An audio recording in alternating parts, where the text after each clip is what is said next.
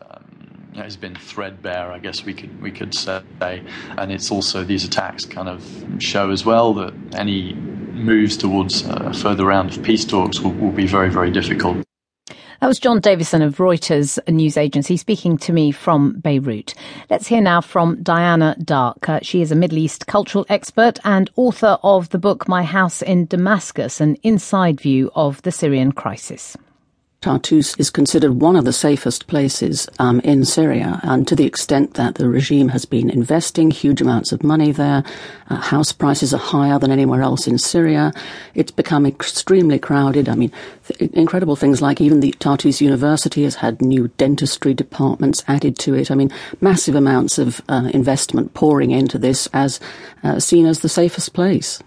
And so, what are we to make then if we accept that it is the so-called Islamic State who are responsible for this? Has has security fallen apart, or how has this been possible? Well, it will be a huge rock to, con- you know, shaking of confidence um, to the regime's ability to to keep its areas safe. Um, the timing is interesting, though, because you know, coinciding with what's going on in Iraq, with uh, Prime Minister Abadi announcing the, um, you know, the um, the battle for Fallujah beginning, and so it's quite common for for ISIS to uh, to make attacks, you know, s- symbolic attacks in other areas to show that they're they're still alive and kicking. So so yes, it is. Uh, I mean, with, with the ceasefire thing, though, you have to remember, of course, that ISIS has never been part of the ceasefire. So this is not really anything to do with that. Although, of course, well, in a weird kind of way, of course, it actually helps the Syrian opposition because for the first time, one of the very few times, they're actually targeting Assad. And and what about the response or the potential response from Moscow? Because clearly, militarily, things have shifted since Russia's involvement from the air. Yes, it's interesting to see how Russian television is actually reporting it. They're seeing it very much as a strike on their two bases. I mean, because the naval base is, of course, in Tartus, and their main air base, um, they've taken over what was Bassel al-Assad International Airport, which is near Jableh and very, very close to Kardaha, which is which is the uh, the, the place where the Assads are from, where Hafiz al-Assad is buried and where Bassel al-Assad is buried. So they're seeing it very much as a sort of sign against Russia, because of course all their military equipment is poured in through Tartus to to um, you know to strengthen um, Assad's army. Um, what do you? I mean, it, this is uh, moving slightly into the realm of speculation, but what do you think could happen next, given that this is clearly going to be a major psychological shock for for the Assad regime? Well, I think the first uh, thing is that many people currently living in those areas who've, who've been under the illusion that they're safe may think again and may start to make plans for leaving. So they may add yet more to the Syrian exodus, although quite where they go. Tartus is actually very close to the Lebanese border, but of course Lebanon is already struggling with one in four of its uh, population being Syrian refugees.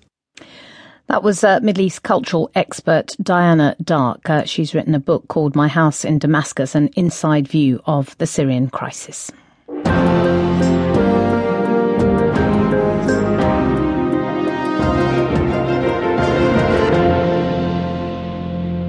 Now, the punishing war with Vietnam and humiliating defeat for the United States more than 40 years ago makes President Obama's announcement during his visit to Hanoi that Washington will lift the arms embargo a significant step.